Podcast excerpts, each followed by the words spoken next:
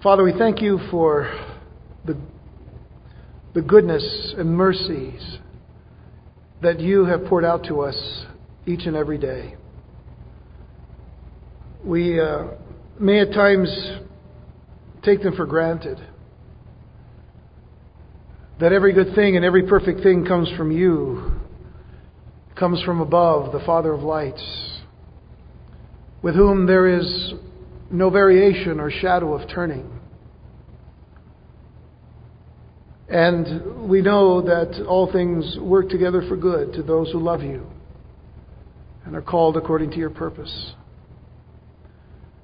And so tonight, Lord, we pray for these two families, for Jeanette's dad, Mr. Simmons, and for uh, the Tullius family.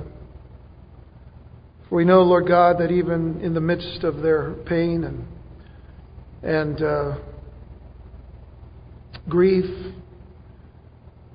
uh, certainly the shock of finding out that there is uh, cancer uh, for Jeanette's family and uh, and just the loss of a loved one in the Tullius family, Lord, we we lift them up to you together.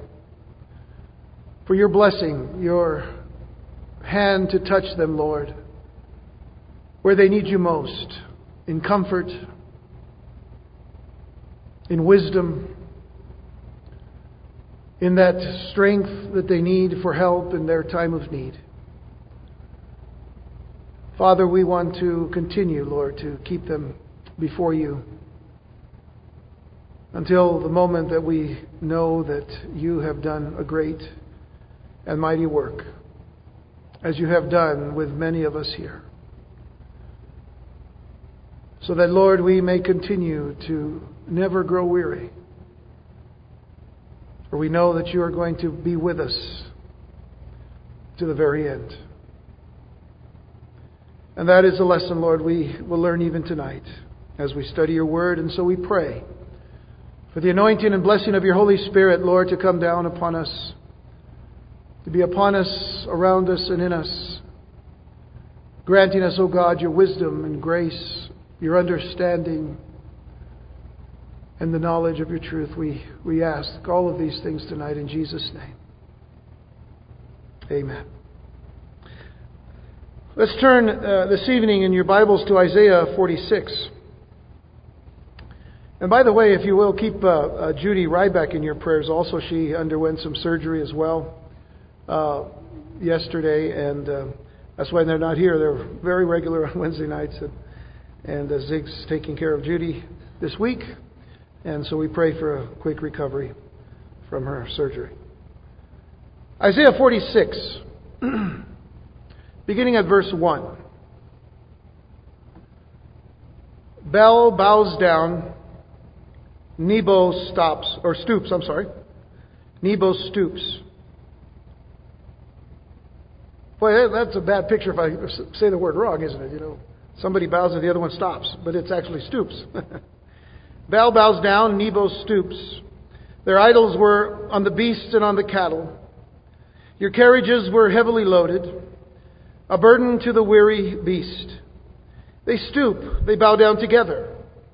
They could not deliver the burden, but have themselves gone into captivity.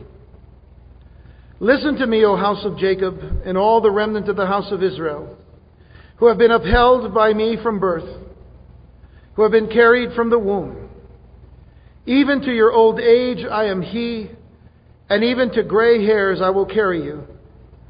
I have made and I will bear, even I will carry and will deliver you.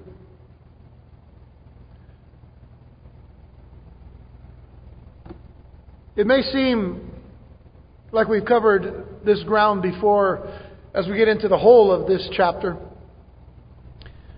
But I think that it's a, it's a necessary thing for us to, uh, to be reminded constantly of how much greater God is than all of the idols that are made by man. And as I said, as, as this has been presented to us in, in various different ways, uh, we should never be worried about the, re- the repetition of it. Besides, it's God that's repeating it, not us, not man. So long before Babylon was conquered by Cyrus, the Lord allowed the inner eye of the prophet Isaiah to see the conquest as a reality. And in that context, he now pictures the demonstrated powerlessness and helplessness of the Babylonian gods. What we find in this short but powerful chapter is that God is still contrasting himself with idols, and he emphasizes that they can do nothing to save themselves. That is why this particular chapter begins the way it does and is connected to the previous chapter because of Cyrus. And we find here that the Lord is getting personal now. He's starting to name names. He names the gods of the Babylonians Baal and Nebo. These deities were no competition at all for the true and living God, but, but their mention reminds us that God is very much aware of the gods that men make for themselves in opposition to Him. God knows these gods that man makes for themselves. The Lord has made it clear in previous chapters that there is no comp- competition, there is no competitive deity to stand up to who He is. Take, for example, just go back to chapter 43, just a couple of pages back. In verses 10 through 13, this will serve as a little bit of a, of a review and a reminder. But in Isaiah 48, 3, verse 10, God says, You are my witnesses, says the Lord, and my servant whom I have chosen, that you may know and believe and understand that I am He. Before me there was no God formed, nor shall there be after me. I, even I, am the Lord, and beside me there is no Savior. I have declared and saved, I have proclaimed, and there was no foreign God among you. Therefore, you are my witnesses, says the Lord, that I am God. Indeed, before the day was, I am He, and there is no one who can deliver out of my hand. I work, and who will reverse it? You see, no competition. God alone is God, and there is no other with that same kind of power. There is no equal power like God's power. There is no equal creativity like God's like God who can create as He did. In Isaiah 44, the next chapter, verse 6, it says, Thus says the Lord, the King of Israel and His Redeemer, the Lord of hosts. He says, I am the first and I am the last. Besides me there is no God. Or, uh, excuse me, besides me there is no God. Jump down to verse 8 of the same chapter. Do not fear nor be afraid. Have I not told you from that time and declared it? You are my witnesses. Is there a God beside me? Indeed, there is no other rock. I know not one. There's one rock. There's one God. There's one Redeemer. There is one Savior. And in the next chapter, Isaiah 45, verses 5 and 6, he says, I am the Lord and there is no other. There is no God besides me. I will gird you though you have not known me. That they may know from the rising of the sun to its setting that there is none besides me. I am the Lord and there is no other. I think that's pretty clear in these last few chapters, as well as what we see here in chapter 46. And now these false gods are brought low because of that. When Cyrus attacked Babylon and the city fell, the idolatrous priests loaded their helpless gods onto carts to wheel them away and, and possibly set them up somewhere else. Isn't that the way with, with false worshippers? Isn't that the way with idol worshippers? That if, if somehow God knocks them down or God takes them down in some way, well, they just pick them up and to try to take them someplace else. But they're knocked down. It was like that Chaldean god Dagon, you know, that kept falling down at the presence of the of the Ark of the Covenant, you know. Couldn't stand in that presence. The idols that could not deliver their worshippers had to be delivered by them from absolute destruction. So we see that picture of these carts moving these particular idols. And by the way, there's a couple of things you have to understand. It wasn't just those two, those were the two major idols. There were many other little ones that served underneath. For example, when we get to the, the names here, two of the, two of the most important deities to the Babylonians, these two, Baal and, and Nebo, are mentioned as their representative gods. Baal is usually identified with the god Marduk. And it was considered to be the ruler of all Babylonian deities and the chief god of the city of Babylon, which was sometimes known as, as Baal, the Canaanite equivalent. Baal, Baal, you see the connection there. And then Nebo, which, which literally means speaker, was the patron god of wisdom and the art of writing. He was also considered to be the son of another god, Bel Marduk, which would probably be the same Bel that we noticed or talked about earlier. But he was also, this Nebo was also considered the god of science and learning. We are more familiar with certain names that are based on the names of these gods. For example, Belshazzar and Nebuchadnezzar. So we realize that that's the basis of those men's names, is their gods. At the approach of their conquerors, as the Persians came, these gods, in a state of collapse, fell powerless to the earth. Were these gods going to keep them from this conquering army that was coming? And it was coming, by the way, because God was sending this army against the Babylonians. Were these gods going to be able to stop Cyrus?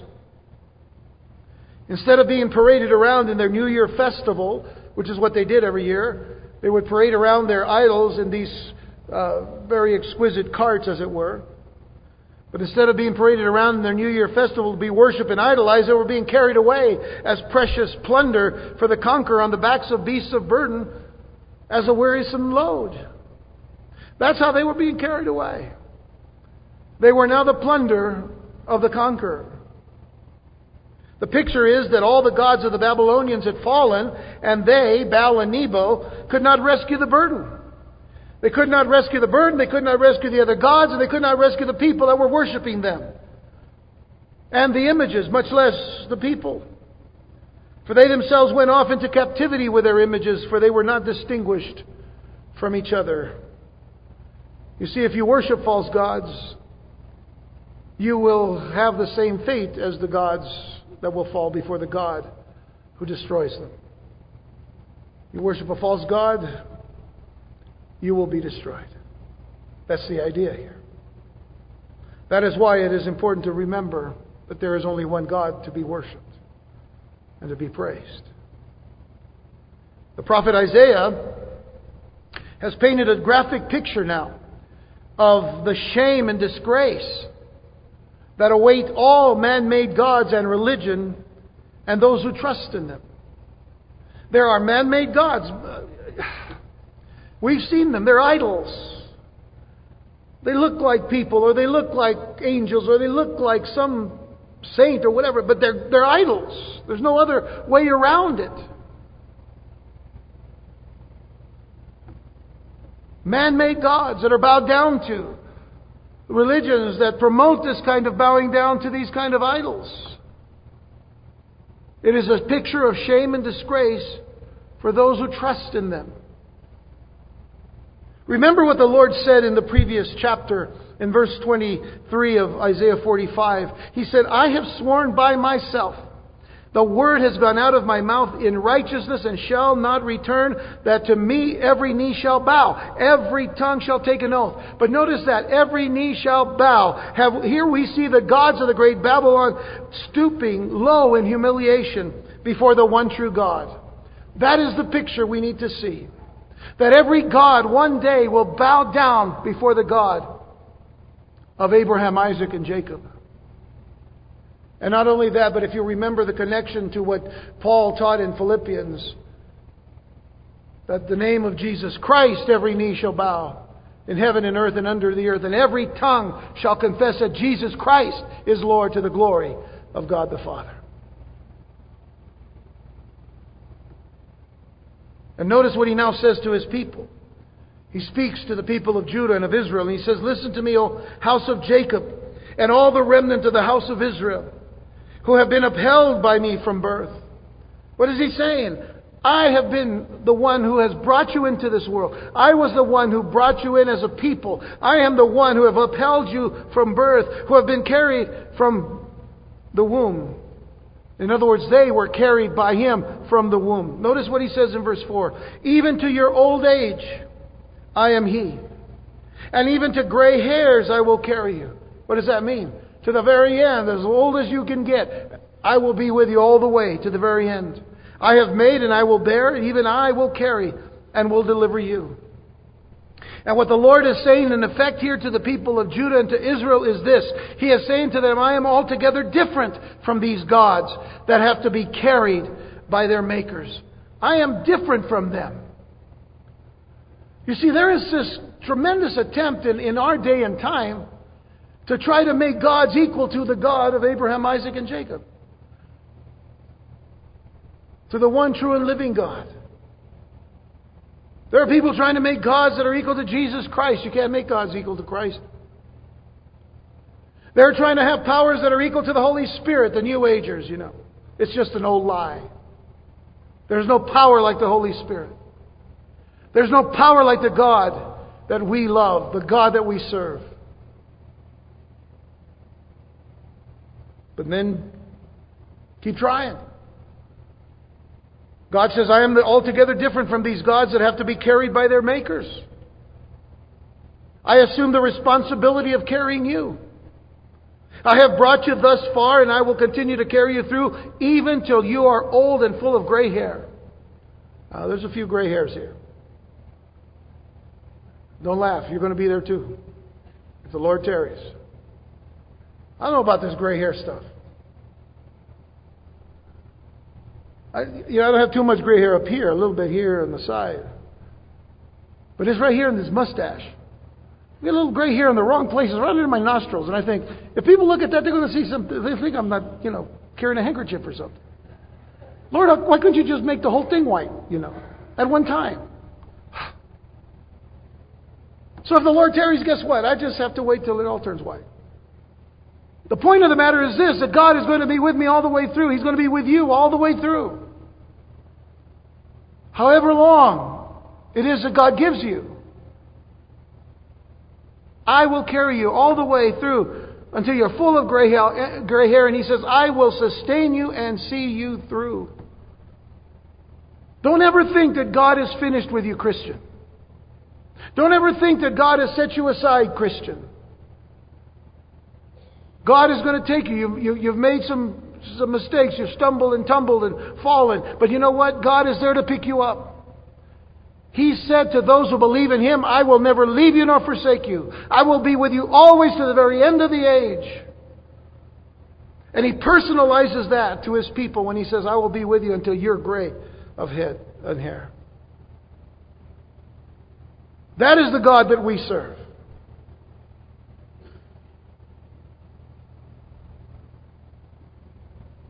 And this is the same fatherly care that Jesus mentioned in Luke chapter 12.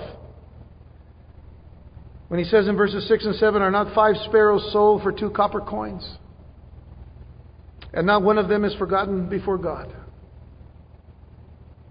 Sparrows to us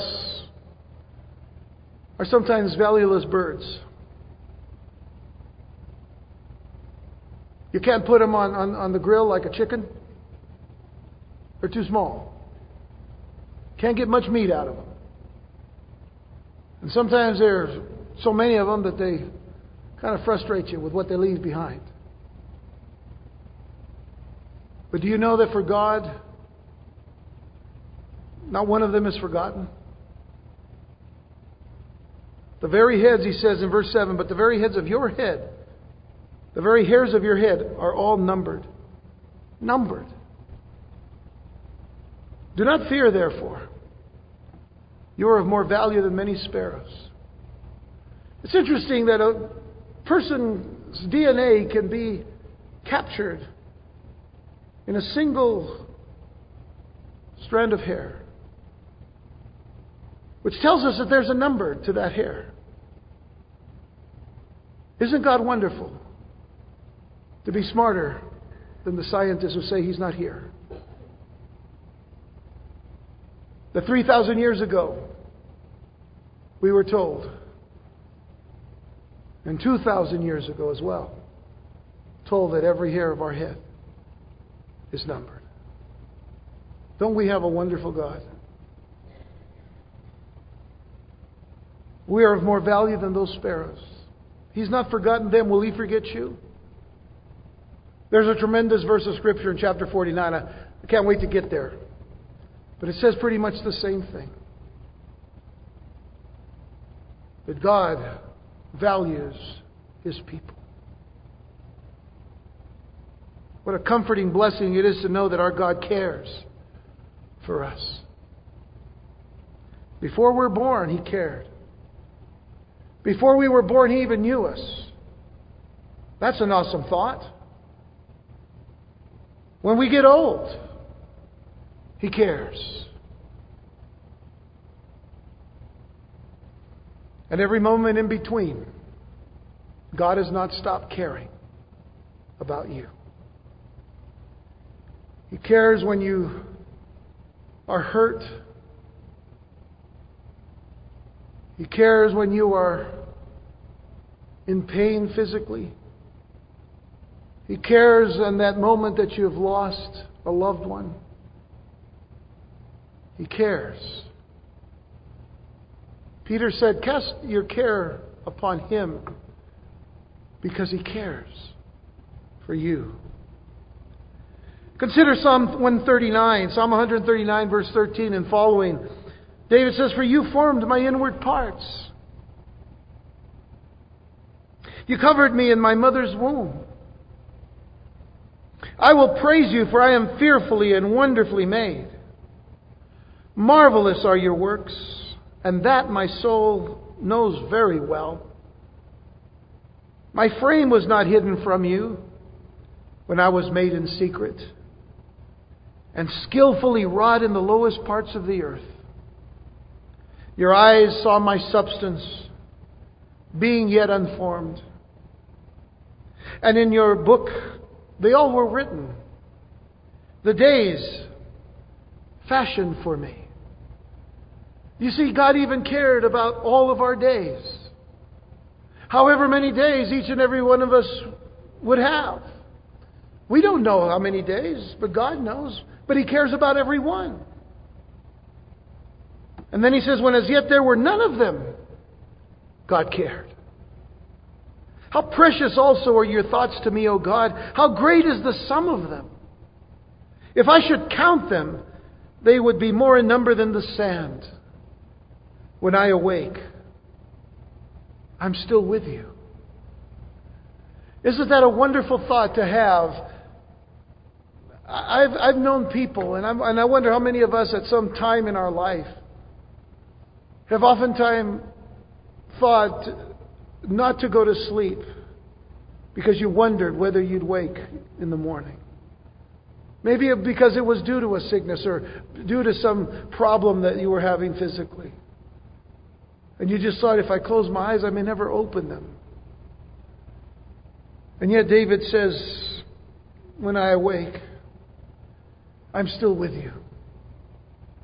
And you see, if we have the confidence that the Lord is with us and that we are His and, and we belong to Him, whether we wake or sleep physically, we're still with Him. That's the comfort we need to understand in that. And the important thing is that if we do awake in this life and continue on, that's because God cared to give us that day for His glory, for His honor, and for our good. Can we live our lives with that in mind tomorrow? Should God give us that day tomorrow to open our eyes and to say, I'm still with you, Lord? Give me this day for you. Give me this day to live for you, to be a light for you, to be an example for you, to be a witness and a testimony for you, because you've given me this day. My confidence, O oh God, is in you. I don't trust in myself, but I trust in you, Lord. I don't trust in others, but I trust in you. I can trust others because of you. But I trust that you'll lead me and you'll guide me and you'll take me where you want me to be. Paul in Ephesians chapter 1 verses 3 through 7 says, Blessed be the God and Father of our Lord Jesus Christ, who has blessed us with every spiritual blessing in the heavenly places in Christ. We could go home on that verse tonight, but please don't yet. We could go home because He's blessed us with every spiritual blessing in heavenly places in Christ. just as He chose us when? In Him before the foundation of the world. That we should be holy and without blame before Him in love, having predestined us to adoption as sons by Jesus Christ to Himself, according, notice, to the good pleasure of His will, to the praise of the glory of His grace, by which He has made us accepted in the beloved. Isn't that a beautiful thought that we've been accepted in the beloved? Whether we make mistakes, whether we've stumbled or tumbled or fallen and done this or that, and, and, and we've sensed the weight of the burden of the conviction of the Holy Spirit. But whether, it, whether or not, we are still accepted in the beloved. We can come to Him and say, Father, cleanse me, forgive me of, of these things so that I can be right with you and, and know that, that that acceptance is so real. So many people today trying to live for the acceptance of the world. But folks, when God accepts you, what do you do with that? But serve Him with all of your heart, soul, mind, and strength. Thank Him by the way that you live. Thank Him by the way that you speak. Thank Him by the way that you give forth the light of the glory of Christ. And then He says, In Him we have redemption through His blood, the forgiveness of sins according to the riches of His grace. He says we've already gotten that. He has already blessed us with every spiritual blessing in the heavenly places in Christ. He made us, you see. We're valuable to Him, you see. Therefore, we can trust that He will carry us. And so, do, do you have to carry your gods? Or does your God carry you? Do you have to carry your gods, or does your God carry you? I hope your God carries you. Because there's only one God that can carry his people. And that's the God that we worship tonight in the name of Jesus Christ. In the power and wisdom and grace of his Holy Spirit.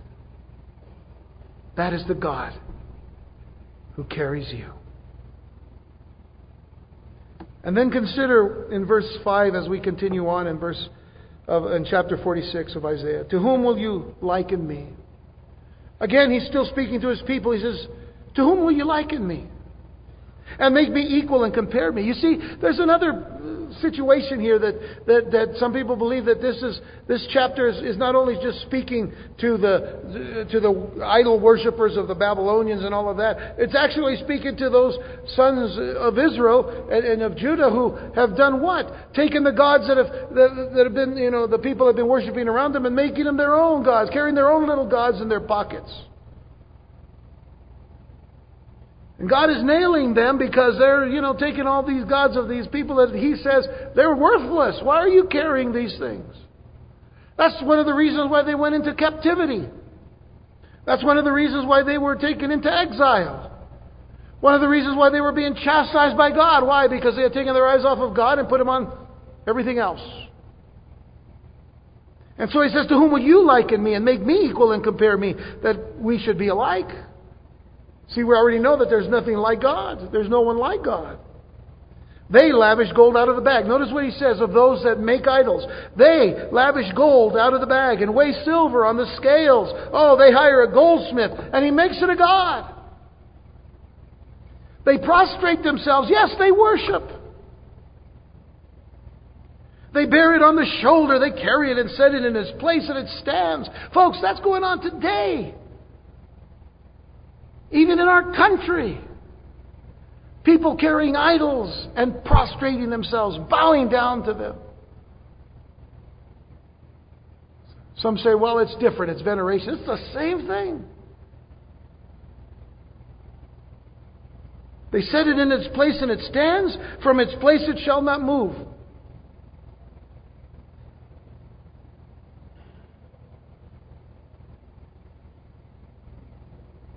Don't have real eyes, so I can't see you. Has ears, but I can't hear. Has a mouth, doesn't speak. Doesn't move. I sure hope a bird doesn't come. Birds like statues. You see the ridiculousness of this? From his place it shall not move. Though one cries out to it, yet it cannot answer, nor save him out of his trouble. There is a very simple principle being taught in verses 3 through 7. So we include the 3 and 4 and then all the way down through verse 7. A very simple principle being taught here. And that is that false religion is based on works and true worship is founded on grace. That is a simple principle that extends from Old Testament to New Testament. Again, what is the principle? The principle is that false religion is based on works, and true worship is founded on grace. It has always been, it has always been that way, and it will always be that way. Consider how much money and attention goes into the production and the care of idols of men today. And again, you know, we've talked about idols not being just something that, you know, that is religious. You know, men makes things that it bows down to and gives veneration to, whether they think they're doing it or not. When that thing becomes more important than everything in their lives and everything else in their lives, then that's an idol and that's worship. So consider this thought in a very broad way that, uh, you know, there's a lot of money and attention going into the production and care of idols of men, the greatest idol being money itself. That has become one of the great idols of our time. But it's always been that way. That was a problem in the Old Testament, it was a problem in the New Testament. What did Paul say in 1 Timothy 6? Lovers of money.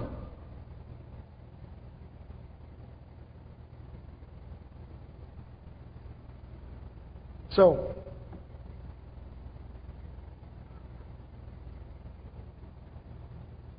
is it any wonder then that the Lord had satirized the making of graven images here out of the various metals as he mocked the making of idols out of the trees of the forest a couple of verses, a couple of chapters back? Did the same thing. He satirized how they went and took these, you know, trees and they carved them down and they Ben began to carve the idols. He's making it clear trees, iron, gold, silver, whatever it is. The more you do it, it's all works, isn't it? The idol's made, and what does the idol do? Nothing. When Aaron, the brother of Moses, was compelled to make the molded calf, who seemed, who seemed to be performing all the motions. I'm not talking about watching the Ten Commandments with Charlton Heston, okay? No, that it may have been, it may have been kind of close to that, maybe, you know. But, but the point of the matter is this what was the idol doing? What was the idol doing? It was immovable, you see. Unless it was being paraded around by the people, it couldn't walk on its own, it couldn't see, and it couldn't hear, it couldn't do anything. But what they say, Moses isn't coming down, he's probably dead up there. Hey, you, Aaron, make us a, a golden calf. Make us a molded calf. And that'll be the God that he went up there to see. Now we can see him now, see? But from the very beginning, our God is a God that we cannot see with these eyes. That's why you sang tonight, Lord, open our eyes that we might see Jesus. We have experienced Jesus. We've known Jesus. We've seen His presence. We've seen His work around us. One day we want to see Him as He is.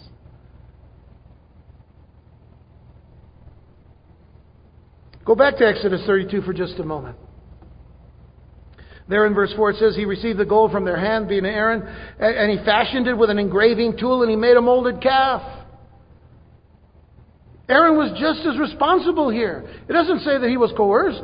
They told him, make it, and he made it. And then they said, This is your God, O Israel. They brought you out of the land of Egypt. So when Aaron saw it, he built an altar before it. Wow. And Aaron made a proclamation and said, Tomorrow is a feast of the Lord. Aaron made the proclamation. Moses' own brother. And then they, they rose early on the next day, offered burnt offerings, brought peace offerings. The people sat down to eat and drink, and they rose up to play. Where was all the activity? It was in the people. That idol did nothing. they just sat there. Whatever a golden calf looks like. You know, it is so foolish to think that God can be likened unto a helpless image made by the hands of man. And that is why the Lord asks the question, To whom will you liken me? To his own people, he says, To whom will you liken me and make me equal and compare me that we should be alike? Just think for a moment of these, uh, you know, of those religions that continue to carry images or idols that people foolishly follow until it is placed in a location where people bow down to it, whether it be plated or even plastered. You see, the material is immaterial. If they see the image, they bow down to it. Is it any wonder that two of the Ten Commandments state, You shall have no other gods before me? You shall not make for yourself a carved image or any likeness of anything that is in heaven above, or that is in the earth beneath, or that is in the water under the earth. You shall not bow down to them nor serve them, for I, the Lord your God, am a jealous God. And folks, remember this. Oh, we've seen some images, but no, we don't bow down to them. This is when you take something and you make it and you spend time and labor and sweat to make it so that people can bow down to that particular image. That is what this commandment is speaking about. You shall not bow down to them or serve them, for I, the Lord your God, am a jealous God, visiting the iniquity of the fathers of the children on the children to the third and fourth generations of those who hate me. That's a strong statement, isn't it? But that's one of the commandments but showing mercy to thousands to those who love me and keep my commandments. Who will not bow down to an image. And may, be, may I say to you, an image like a cross. We got a cross out there in the, in the foyer. I have yet to see anybody bow down to it. Now, if I see anybody bow down to it, I might go and kick them. I say, do don't do that here. That's not there for that purpose. It's there to remind us of something put a little label upon that cross that says, It is finished. Just to remind us that Jesus is not on the cross anymore. And he's not even in the tomb anymore. He is risen and he's alive. Paul said we are to preach the cross. So we have the image, but it doesn't it's, not made to be worshiped. You understand now? So in those days of trial and tragedy, we must remember that idols will be worthless. But not so the true and living God. The Lord now calls His people to remember the work that He has already done on their behalf. Look at verses 8 through 10. He says, Remember this and show yourselves men. I, I love that. He's saying, Be men for a change. Be men. We in the 21st century and these first few years of, of the, uh, you know, the year 2000 and this decade, you know, as it were. It's almost coming to an end. Can you imagine? It's going to be 2008 here, just, you know, before you know it. And men need to be men. And God is saying, hey, remember this and show yourselves men. Recall to mind, O you transgressors. Remember the former things of old. For I am God and there is no other. I am God and there is none like me. Declaring, notice, declaring the end from the beginning and from ancient times things that are not yet done, saying, My counsel shall stand and I will do all my pleasure. Men are to show they are courageous in doing those things that honor and bless God by remembering the things that God tells us to remember. In other words, there is no courage in forgetting, only defeat and suffering when we forget the things that God has given us. How do we best remember men to be men?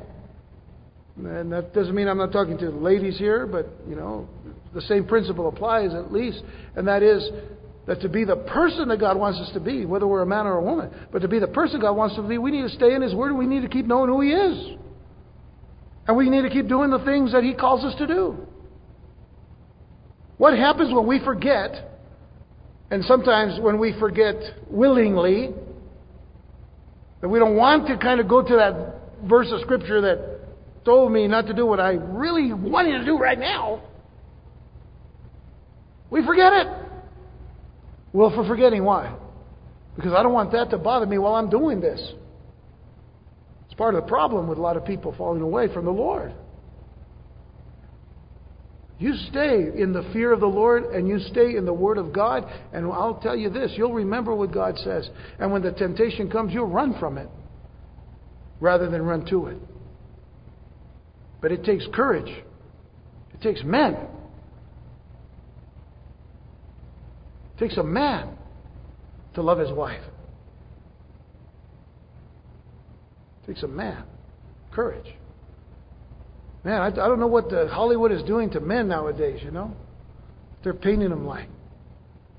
Man, let's be men, guys. And be the kind of men that God called us to be. Not only in our homes, but in the church as well.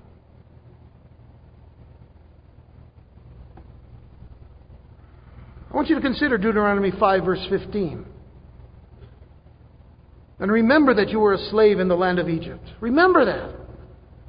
And the Lord brought you out from there by a mighty hand and by an outstretched arm. The Lord your God brought you out from there. Therefore, the Lord your God commanded you to keep the Sabbath day. There was a commandment there. Remember those things. 1 Chronicles 16, verses 11 and 12. Seek the Lord in His strength. Seek His face evermore. Remember, there's that word. Remember his marvelous works which he has done, his wonders, and the judgments of his mouth. Remember those things. And it was not only Old Testament, what about New Testament? 2 Timothy chapter 2 verse 8. Where Paul says to Timothy, "Remember that Jesus Christ of the seed of David was raised from the dead according to my gospel." Remember that Jesus was risen. Why is it that some people try to live as if Jesus didn't rise from the dead? He's risen. He's glorified. He's sitting at the right hand of the Father. He's getting ready to come again. That should spark our hearts to live for Him. We should be on fire for Christ because of that. Some people still live as if Jesus is in the tomb. They were to remember the former things, the deeds and the words of God of long ago, that He alone was divine and is divine, and that He alone is God. Verse 10 expands this thought in some detail. Declaring the end from the beginning and from ancient times, things that are not yet done. You see, God is not of this time continuum, God is of eternity. He's seen the end from the beginning and the beginning from the end. He's seen the whole parade. You ever gone to a parade? You only see one part of the parade at a time. Somebody comes to you and says, Hey, has the other, has the so and so float come by yet? No, it hasn't come by. I really want to see it. Well, go back that way. You have to go all the way, come about 10 blocks, and then you can see it coming. Has the other float come by? Yeah, that one passed. Where is it? Well, go about 10 blocks that way. So hurry up. So that's what we have to do. But God, He's seen the whole thing. He can tell us what's happened. And that's what He's saying here. God made known the future well in advance. Isaiah, go back to verse, uh, I should say chapter 41. Who has declared this from the beginning? Verse 26. Who has declared this from the beginning? Or who has declared from the beginning that we may know? And former times that we may say, He is righteous. Surely there is no one who shows. Surely there is no one who declares. Surely there is no one who hears your words. Why? Because only God can do that. Only God can declare from beginning to the end. In chapter 45, which we looked at last week, verse 21 says, Tell and bring forth your case. Yes, let them take counsel together. Who has declared this from ancient time? Who has told it from that time? Have not I the Lord? And there is no other God besides me, a just God and a Savior. There is none besides me. Folks, this isn't just foreknowledge, but it shows that He is the one who effectively affects all that takes place. He effectively affects all that takes place. He is the one who brings His purpose into existence and does all His pleasure. Go back to Isaiah 44, verse 28. Who says of Cyrus, He is my shepherd, and he shall perform all my pleasure, saying to Jerusalem, You shall be built, and to the temple your foundation shall be laid. When does he say this? 150 years before Cyrus is born. Declaring the end from the beginning. And now, all these truths are applied, especially to Cyrus, in verse 11. Let's look at verse 11 now. He says, calling a bird of prey from the east. Interesting designation. Calling a bird of prey from the east, the man who executes my counsel from a far country. Indeed, I have spoken it. I will also bring it to pass. I have purposed it. I will also do it. God is saying, I've seen this. It's going to happen. It'll happen 150 years or so, a little bit longer now. You know, it's going to happen when it happens. I'm telling you right now, it's going to happen. You see what man tries to do? Man tries to say, well, no, now this is Isaiah that wrote this particular part of the book. Well, he is already around and that it had already happened. No, no, no. You're an idiot if you think that. Because Jesus only talked about one Isaiah. And in every part, and we covered this already, in every part of the book of Isaiah, the 66 chapters, Jesus quoted this, the prophet said, the prophet Isaiah. Not Isaiah 1, not Isaiah 2, not Isaiah A, not Isaiah B, not Isaiah C, not Isaiah 3. No, one Isaiah. Received this message before Cyrus was even born and named. And, and, and the Lord named him. So now he calls this bird of prey from the east. And it was the Lord who summoned Cyrus from the east and from that far off land. He is called a bird of prey to highlight the power and the speed with which he made the nations his prey, especially Babylon. And it is interesting that the Persian ensign was an eagle. The, the, the, the very uh, the thing that was on their standards, that was on their flags, on their banners, was an eagle. And, and, and the Lord says, He calls a bird of prey from the east. What is an eagle? A bird of prey. Cyrus is also called by God the man who executes my counsel. Because in God's plan, he has been appointed to this task. Thus, it is God who brought about the fall of Babylon, just as he had conceived it in advance and declared it. The Lord's people should remember that he always has a deliverer for his people, even if he has to find one among heathen kings. And in this case, he did. Cyrus. Now, in verses 12 and 13, the last two verses of this text, it says, Listen to me. Now, where did we hear those words before? Go back to verse 3. Listen to me. And this, and, and this, is, this is the kindness of God. Speaking to his people, he says, Listen to me, you stubborn hearted, who are far from righteousness. I bring my righteousness near, it shall not be far off. My salvation shall not linger, and I will place salvation in Zion for Israel, my glory. What a beautiful name he gives to his people. For Israel, my glory. The prophecy turns once again from rebuke to consolation and comfort as the Lord repeats the invitation listen to me. That is an in- invitation. What, it, what was the invitation last week in, in, in chapter 45? Look to me, all you nations, and be saved. Look to me. Listen to me. God is inviting his people to listen to him. Why were they despondent? In other words, why were they downhearted, dejected, stubborn hearted? Remember that they thought, how could it be right for God to choose such a man? And how could he have his people's best interests at heart in doing so when he chooses this Persian? That response was practically the same as rebellion against God because it calls into question not only God's sovereign freedom, but his goodness. What God was doing was choosing this man because this man was going to set them free from captivity. It was his doing. And what they were doing was striking at the very heart of the covenant relationship between God and them by questioning what God was doing. You see, God can do whatever He wants because He's God. And when God does whatever He wants, He's always going to do it perfectly, and He's never going to make any mistakes when He does it. That's what we have to understand about God. And the answer to the question itself is simple. It was because he loved Israel. It was because he loved Israel. What question? Well, the question I asked how could it be right for God to choose a man like Cyrus?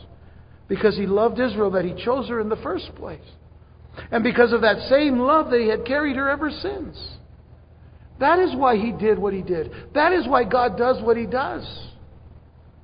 Why is it that sometimes God uses some of the, the worst things in our life to bring us into focus with him? Because God is able to use everything and anything to get us right with Him because He loves us. Notice what he says in Deuteronomy 7, verses 7 and 8. It's, it's, Moses speaking of the Lord, and it says, The Lord did not set his love on you or choose you because you were more in number than any other people, for you were the least of all peoples, but because the Lord loves you. And because he would keep the oath which he swore to your fathers, the Lord has brought you out with a mighty hand and redeemed you from the house of bondage, from the hand of Pharaoh, king of Egypt. God's people need always to remember that His timing is always precise. His timing is always perfect. His timing is always wise. He will never delay and He's never late. I tell you what, look at all four Gospels Matthew, Mark, Luke, and John. Look at all four Gospels and see when Jesus ever came late. Some of you will say, Oh, I know where. In the Gospel of John. He was late because he was going to Lazarus because he was sick. What, did Jesus, what does it say about Jesus there? He didn't move. He chose not to move until Lazarus was dead. You see, he was never late. He was right on time. Because when he came up to that tomb, weeping not because of a dead friend, weeping because of a dead nation. And had, he had them roll the stone away, and he said, Lazarus, come forth. It was to prove that he was the resurrection and the life. Jesus never was late anywhere. He wasn't even late when he came to Bethlehem when he was born. How many of your kids were born late? Oh, hurry up, please. Jesus wasn't late. Came right on time born right on the right moment. And you know what? He died at the right moment, too. And he rose again at the perfect time. Just like he said. On the third day, Jesus rose again. God is never late. It must also be remembered that it is the Lord's grace rather than his people's sinfulness that will triumph in the end. Now, that doesn't mean that we should just forget about how we live. No, we need to remember how we are to live in the presence of a holy God. But let's remember this it is God's grace, not our sinfulness, that will triumph in the end. God's grace will triumph. He will grant salvation and splendor to his people. He will grant salvation to Israel one day and the splendor uh, to his people. What splendor is that? Israel my glory. Israel will be the glory of the true and everlasting God. But so will those who believe in Jesus Christ. You know, there's a play on words in verses 12 and 13. There's a play on words here in verses 12 and 13 between the words righteousness and salvation. The way that it's all structured here is, is to bring to mind that the exiles received this prophecy. As they received the prophecy, they were far from victory. You see where it says they were far from righteousness? Verse 12. They were far from victory and deliverance because they were far from righteousness. But they were to be encouraged that his salvation would not linger. He said the same thing through the prophet Habakkuk, I should say. He said the same thing. Hey, I'm going to bring my righteousness near. You're far from it, but I'm bringing it near. I'm bringing salvation. You guys are far from it, but I'm coming. I'm bringing it near. And I'm not going to linger when I bring it. Habakkuk 2, verse 3 says, For the vision is yet for an appointed time. But at the end it will speak and it will not lie. Though it tarries, wait for it. Because it will surely come. It will not tarry. You see, God's never late. He says, wait for it. What did Jesus tell us? He says, wait, I'm coming again. Be ready. Wait. Don't fall asleep. Wait. Be in prayer. What did Peter say? For the end, is, for the end of all things is, is at hand. Therefore, be serious and watchful in your prayers. 1 Peter 4 7.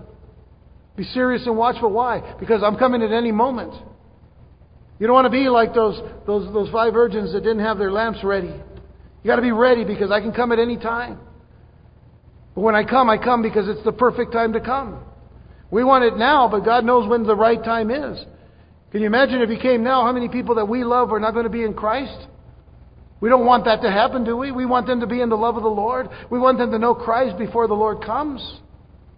Is this not an urgent message for us to remember that there are still people that are going to hell if they don't come to Jesus Christ? And these are people we love, that we, that we care for. But the Lord's timing is always perfect. He always has His deliverer, and He always knows when to bring His deliverance. That is why Jesus can be trusted.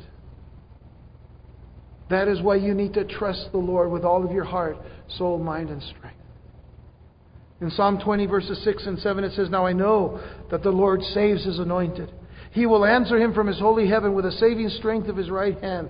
Some trust in chariots and some in horses, but we will remember the name of the Lord our God. Folks, we as believers in Jesus know what that name is. It is Yeshua. It is Jesus. That's the name. Lastly, Psalm 37, verses 3 through 6. I encourage you to take these verses and meditate upon them. Trust in the Lord and do good. Dwell in the land and feed on his faithfulness.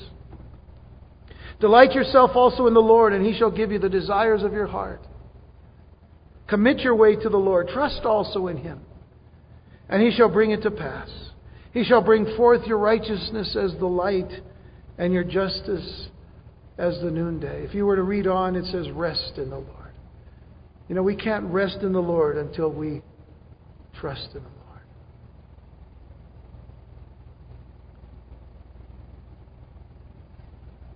Paul begins his letters many times grace and peace.